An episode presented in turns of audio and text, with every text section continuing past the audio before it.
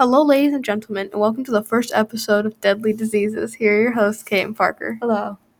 Today we're going to be talking about the origins of one of the most deadly plagues in history the Black Death Plague. The Black Death originated in Central Asia on ill mice, squirrels, rabbits, prairie dogs, and chipmunks. Basically, any rodent that lives in a heavily populated area where there are lots of other ro- rodents living around there. Like in like sewers? I guess maybe in the alleys. What about like in your house? That That's- would be gross. that's gross, I think that's but, why they like- started rodent proofing all of people's houses. Yeah, that makes sense. Okay. The Black Plague was caused by bacteria called Yersinia pestis, which starts on rats and then is also the uh, cause of the other two stages of the bubonic plague. Then fleas come up and suck the rat's blood and spread it to humans. Wait, they spread they suck the rat's blood and then spread it to humans? Yeah. It's really, really That- bad, isn't it? Like you're getting rat's blood inserted into you. Oh, I'm Yeah, and- think about And all the diseases those fleas could have on them. That's That- so that's gross. gross. All right. Anyway, back to what I was saying. And the people who didn't know at that time, but the Black Plague had originated from the first stage of the bubonic plague, the Justinian plague, which had taken the lives of millions of people before this had ever happened. We'll be right back after this short break. This episode is brought to you by Burbermac. Have you ever wanted to become a bird? Well, you're in luck. Put on the Burbermac mask, you instantly turn into a bird. Wow, that's so cool. Now I can fly high in the sky. About that. There's a 99% chance that you will fall within the first 0.2 seconds of flight, but at least it will give you the feeling of flight that every kid dreams of. Come get your Burbermac mask today. Maybe illegal in some countries.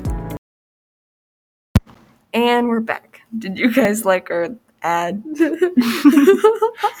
so, anyway, back where we were. So, the Black Plague started moving from Asia to the Black Sea in the late 1340s. So, the Black Sea, for those of you who don't know, is a sea in Europe where all this is currently taking place. And one day, 12 trading ships arrived at the Messina port in Sicily carrying many sailors. And the people that came to greet the sailors realized that the sailors were all dead or severely ill, which like would be just a big surprise. I feel like because like just coming to the port to welcome these sailors and then realizing that they're all dead. I feel like a maniac laughing at this right now.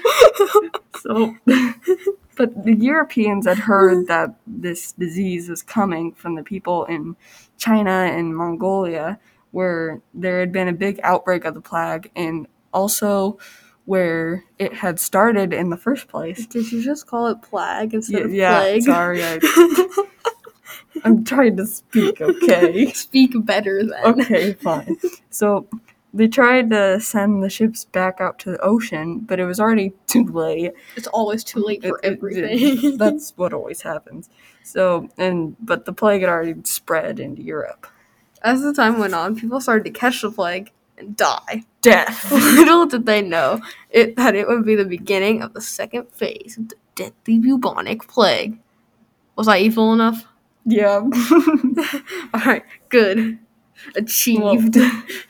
well, anyway, that wraps things up for this episode. I want to give a shout out to Canva for helping us make our podcast logo.